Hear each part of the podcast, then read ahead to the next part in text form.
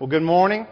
It's good to see you, and I know that by seeing you this morning, you have survived another Black Friday in America. And so some of you survived by just avoiding it altogether. And then some of you crazies put on your knee pads, your elbow pads, and your helmet, and you went out and met it head on, didn't you? And so you've got the, the bounty to show for it. So good for you. Uh, I avoided it uh, almost all together. I got a little head on uh, Cyber Monday there. So, but the kids made their Christmas list out. Um, I don't know a couple of weeks ago, so we kind of got ahead of that. But I was thinking about ghosts of my Christmases past. Uh, as they were doing that, and I was reading some of their lists and some gifts that I have received in the past from from family and from Santa uh, along the way. Do you remember your favorite gift? You think back, uh, did, you, did you have a favorite gift? It's hard to, to like pull out one favorite, right? You know, sometimes it, it depends on the, the season of life or, you know, kind of uh, who gave it to you and, and kind of how you were feeling at that time about what might stand out as, as something favorite. You know, our kids will occasionally ask, hey dad, what's your favorite color? Well, I don't know, it's, it's Tuesday. I guess my favorite color today is green, you know, or, or they want to know, what's your favorite song? Man, for me, that depends on what was going on in life and what year it was and, and what I was involved with and, and stuff. And they'll ask, well, who's your favorite child? Now, they've never asked that. Because they know. They know. You know who the favorite is, right? You know who my favorite is. So now I've distracted them for the rest of the sermon figuring that out. So I had a hard time picking a favorite toy because ashamedly, or maybe not, I think I had a lot thanks to my grandparents. Some of y'all know exactly what that's about.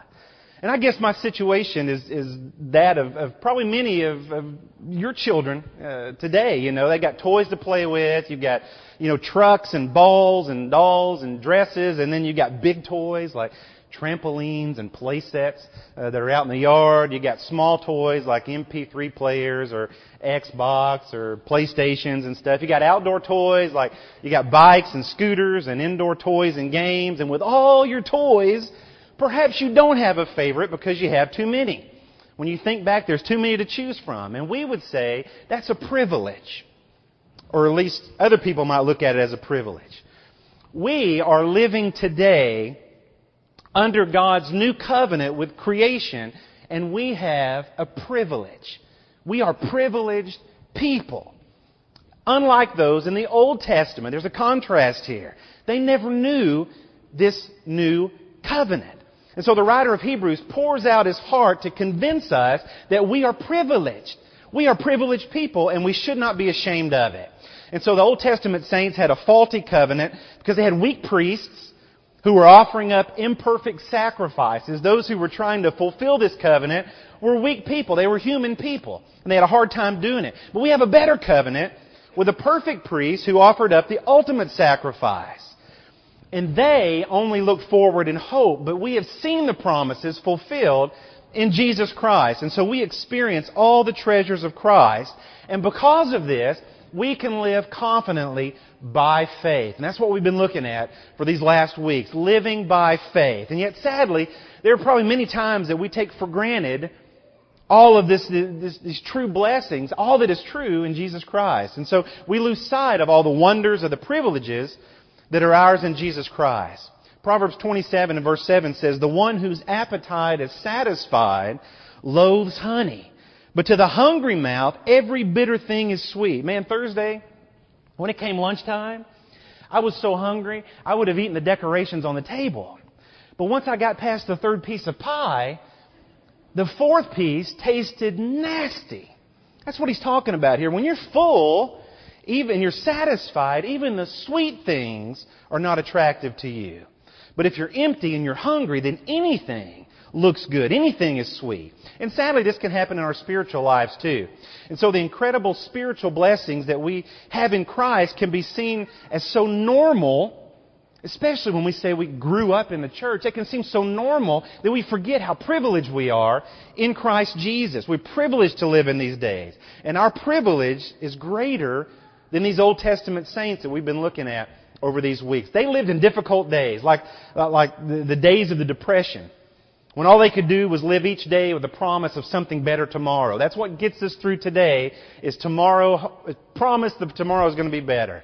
Those promises were a long way off. But we live in the days of plenty. As a people group, for sure, we live in the days of plenty. We live today with all the modern conveniences that previous generations could have only hoped for. And I can only imagine what 20, 30, 40, 100 years, if the world keeps spinning, what this world is going to look like and, and the, the, types of amenities they're going, to, they're going to have available. And we have plumbing. We have electricity. We have electronic communication. Some of you guys remember when you didn't have that. And spiritually, we live in days of plenty. We have access to everything. We live today when the promises have all been fulfilled in Jesus Christ. And so we don't need to look high and long for God's provisions for our lives. Rather, we, near, we merely need to look at Jesus, the author and the perfecter of our faith, the one who fulfilled all these Old Testament promises and prophecies. And so reading Hebrews 11 is like listening to my grandparents talk about being thankful for an orange in their Christmas stocking. Or it's like a hard candy Christmas. You know, it's those, it's those days, those, the, the, the best day ever because it didn't come around all the time, right? It was a rare treat. And so some of you know exactly what I'm referring to here. By faith, Scripture says, they lived. And by faith, they died. And so Hebrews 11 and verse 13 says, These all died in faith without receiving the things promised. But they saw them in the distance and they welcomed them and they acknowledged that they were strangers and foreigners on the earth. For those who speak in such a way make it clear that they're seeking a homeland. And in fact, if they had been thinking of the land that they had left, they would have had opportunity to return. But as it is, they aspire to a better land. That is a heavenly one. So therefore, God is not ashamed to be called their God, for He has prepared a city for them. And so over and over and, and over again, they lived by a promise that never came to pass in their lifetime. And their faith was not in the promise, but their faith was in the one from whom the promise came. And so their faith was in God, which is why we read in verse 39, all these were commended for their faith, yet they did not receive what was promised. So these are astonishing words. When you just sit on this for a minute, so after build up and build up of example, example and example of, of those who live by faith here, after this long list of those who lived by these promises, heroes of faith like Abraham and Moses and David that the author goes through here, after an overflowing of these great deeds that they had done, like shutting the mouths of lions and, and escaping the edge of the sword and, and, and being martyred, then the writer says, yeah, God appreciated their faith. He appreciated their faith, but He didn't give them what they were looking for. He didn't give them what they expected.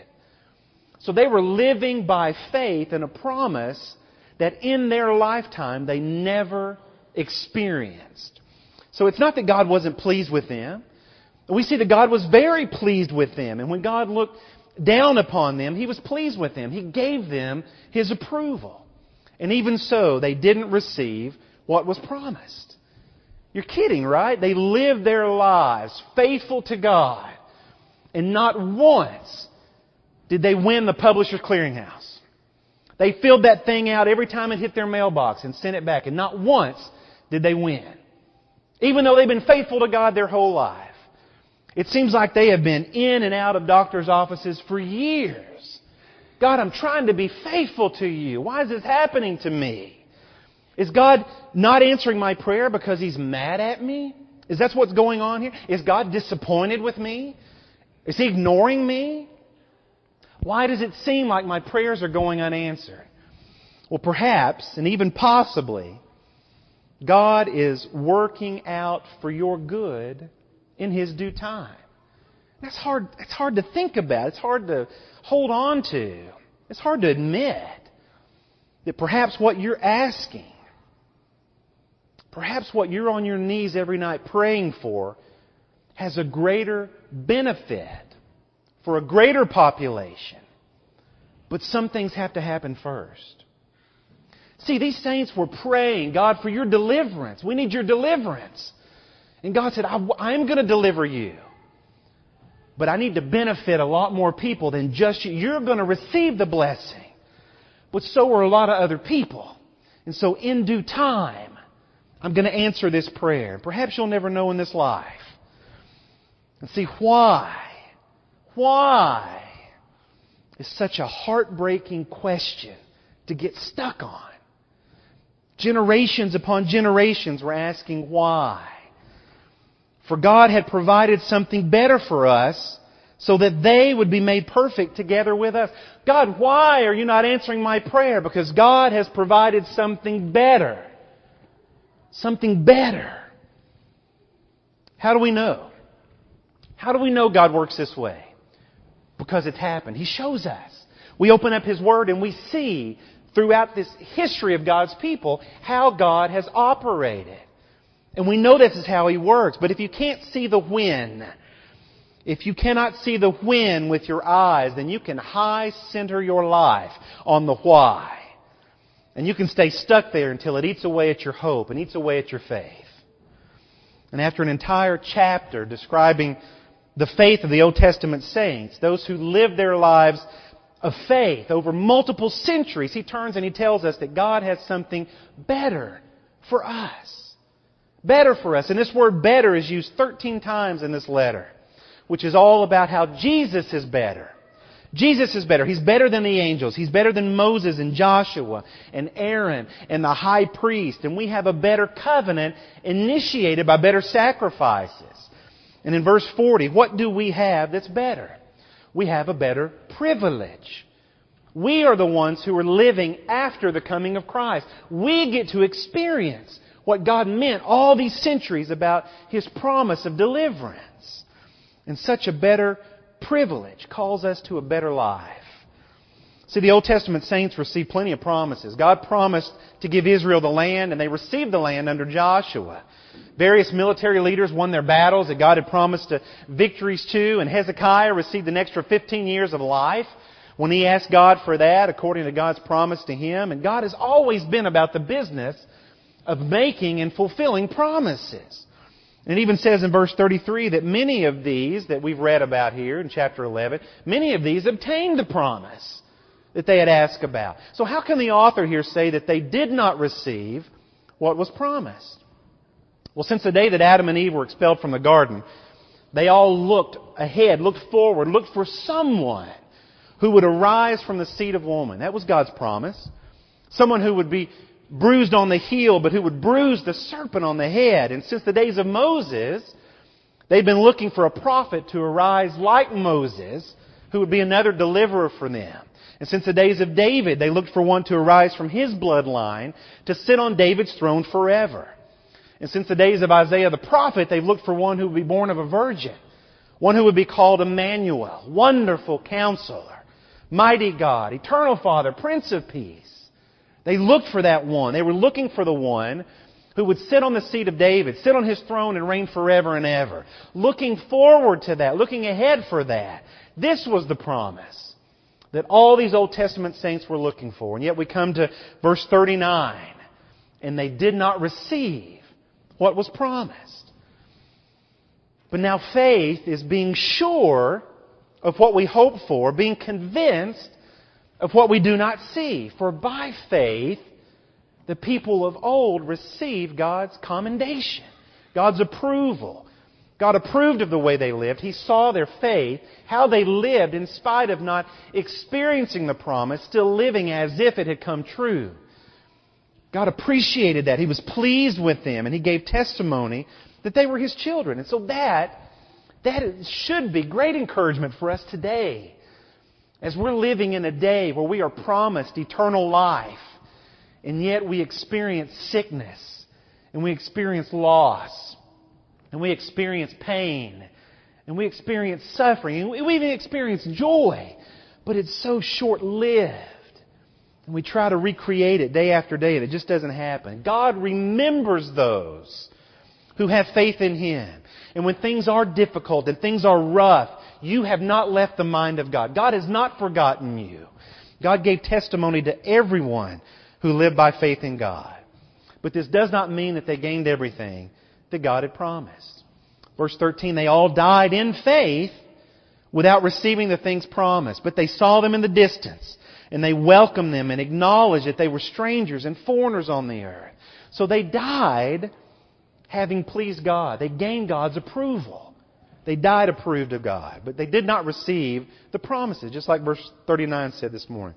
So they're awaiting this future fulfillment of the promises, which never came in their lifetime. They went to their graves without ever seeing it happen. They were like the child who eagerly anticipates the coming of Christmas, but for them, Christmas never comes.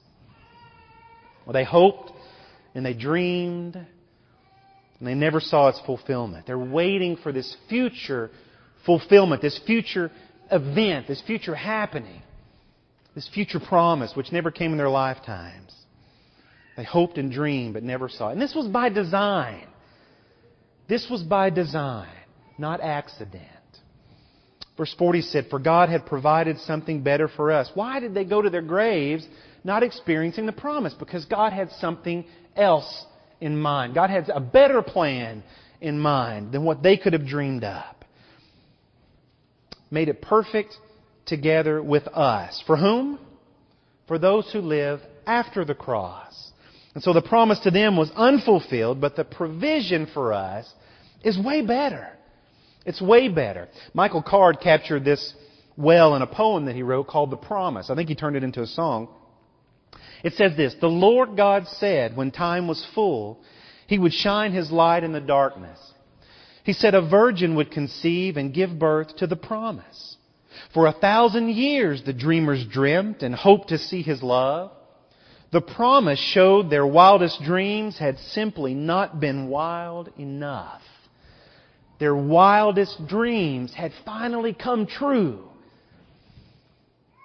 See, we no longer live in the hope of something to come, but we're able to live in assurance that someone came Jesus Christ came and He paid the price for our sins and He established peace, eternal peace for us. And someone came and reconciled us to God. And so God has given us something better than they ever hoped for. They just asked, God, kill the Romans. God, kill the Babylonians. God, kill the Persians. Just kill these people that are, are making it hard for us to live in this life. And God says, I got something better for you. I got someone that's going to come and is going to defeat everything that's going to keep you from living eternal life. And so God had provided something better for us so that they would be made perfect together with us. Now this isn't exactly what you might expect the author to say when you break this down word by word here. You might expect him to say, so that apart from Christ, they would not be made perfect.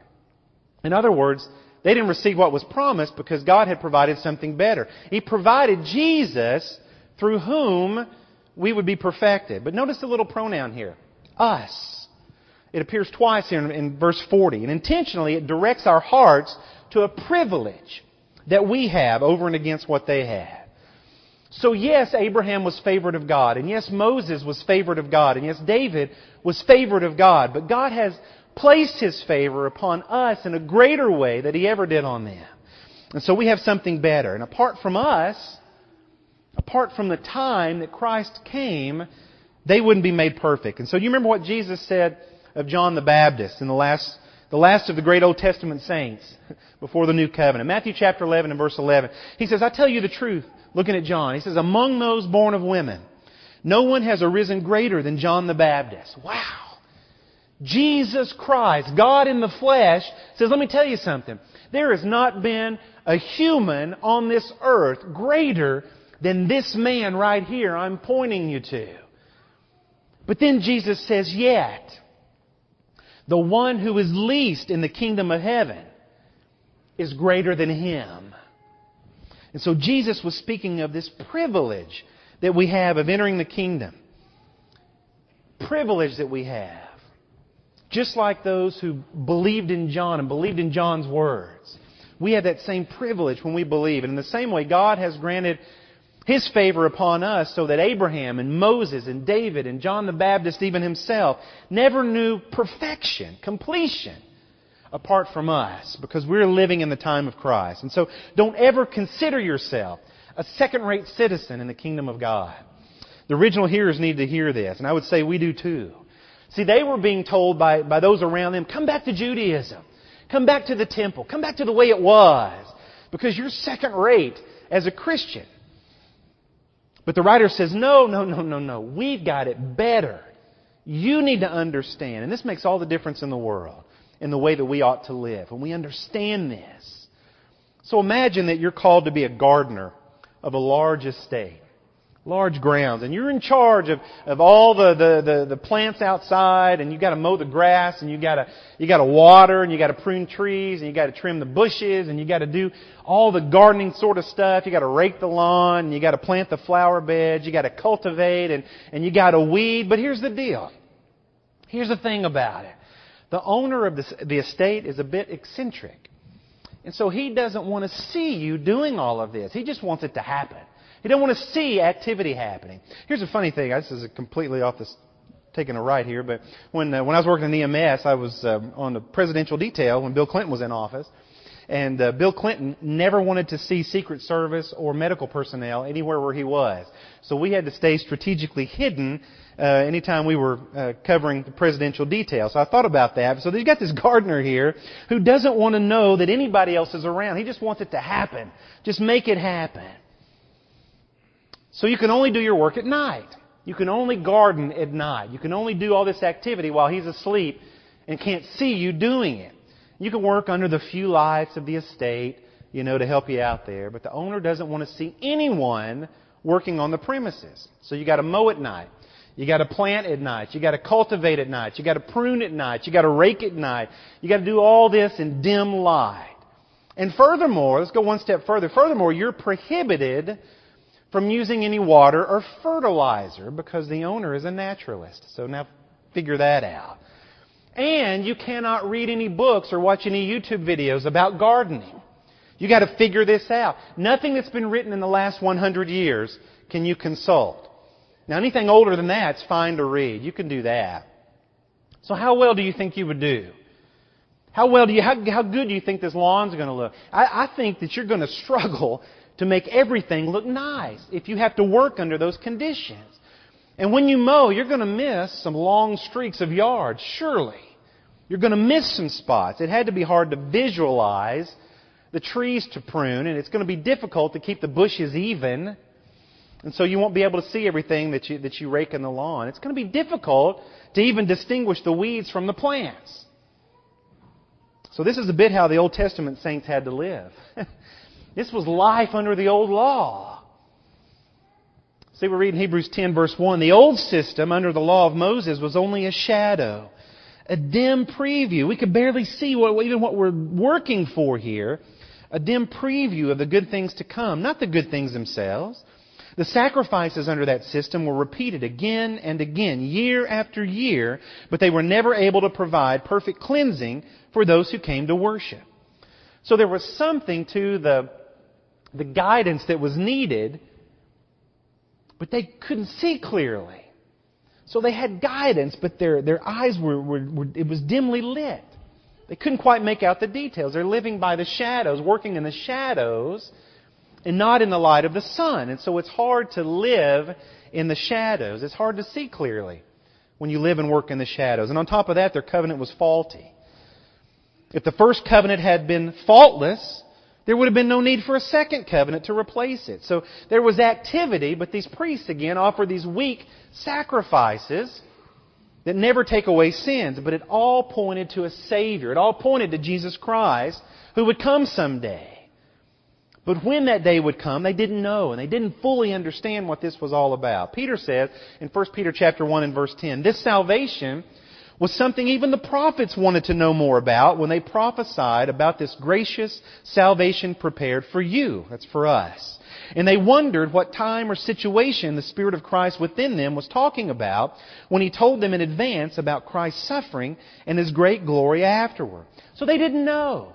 And they didn't understand what they were talking about here. So even the prophets who wrote did not understand. But today, we understand. We understand today. We understand the sufferings of Christ and the glories to follow. And we understand how Jesus came to, to suffer on a cross. We just memorialize that in the Lord's Supper here. We understand that was for us and for our sins, as Scripture reveals that. We understand how God highly exalted Him as a result to His right hand, and we live in full knowledge of these things. So the prophets who didn't understand knew that there would be a day when others would understand. So therefore they were told that their messages were not for themselves, but for you. And now this good news has been announced to you by those who preached in the power of the Holy Spirit sent from heaven. It is all so wonderful that even the angels are eagerly watching these things. Eagerly watching. And we have been recipients of these promises. We've seen Jesus. We've seen that the Messiah has come. We're like the gardener who can work during the day and do all of, the, all of they've got to do during the day. Sing the lawn and sing the trees and sing the grove and sing the flowers. That's where we're living today. And using all the water and all the fertilizer that's necessary to make everything grow. And we're able to read and to study about gardening. and the more we know and the more we can apply and the prettier our garden becomes. So also with our lives of faith. This is what living by faith is. And so those who live in the days of, of this greater revelation, we ought to have lives that surpass the lives of those Old Testament saints who were living in the shadows of what God was talking about.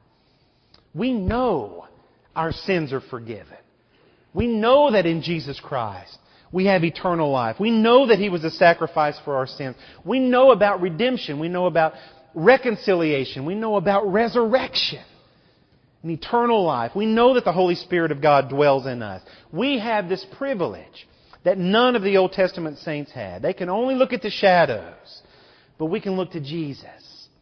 And this is where the author was leading us. Because therefore, since we are surrounded by such a huge crowd of witnesses to the life of faith, let us strip off every weight that slows us down, especially the sin that so easily trips us up and let us run with endurance the race that God has set before us. And we do this by keeping our eyes on Jesus, the champion who initiates and perfects our faith. Because of the joy awaiting him, he endured the cross, disregarding its shame.